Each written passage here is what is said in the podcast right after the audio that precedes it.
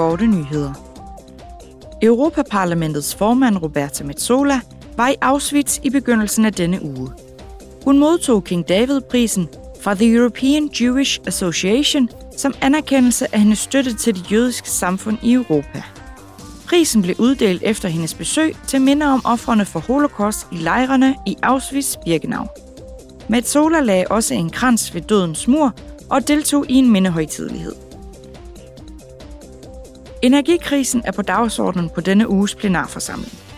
I morgen vil parlamentet stemme om et lovforslag, der stiller krav til alle EU-lande om, at deres fremlagte genopretnings- og resiliensplaner skal indeholde foranstaltninger, der skal sikre energibesparelser, fremme produktionen af ren energi og diversificere deres energiforsyning.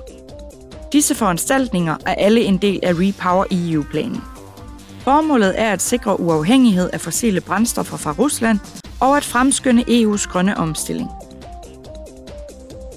I går fremlagde ordføreren for undersøgelsesudvalget, der undersøger Pegasus og tilsvarende spyware, en første udgave af deres resultater.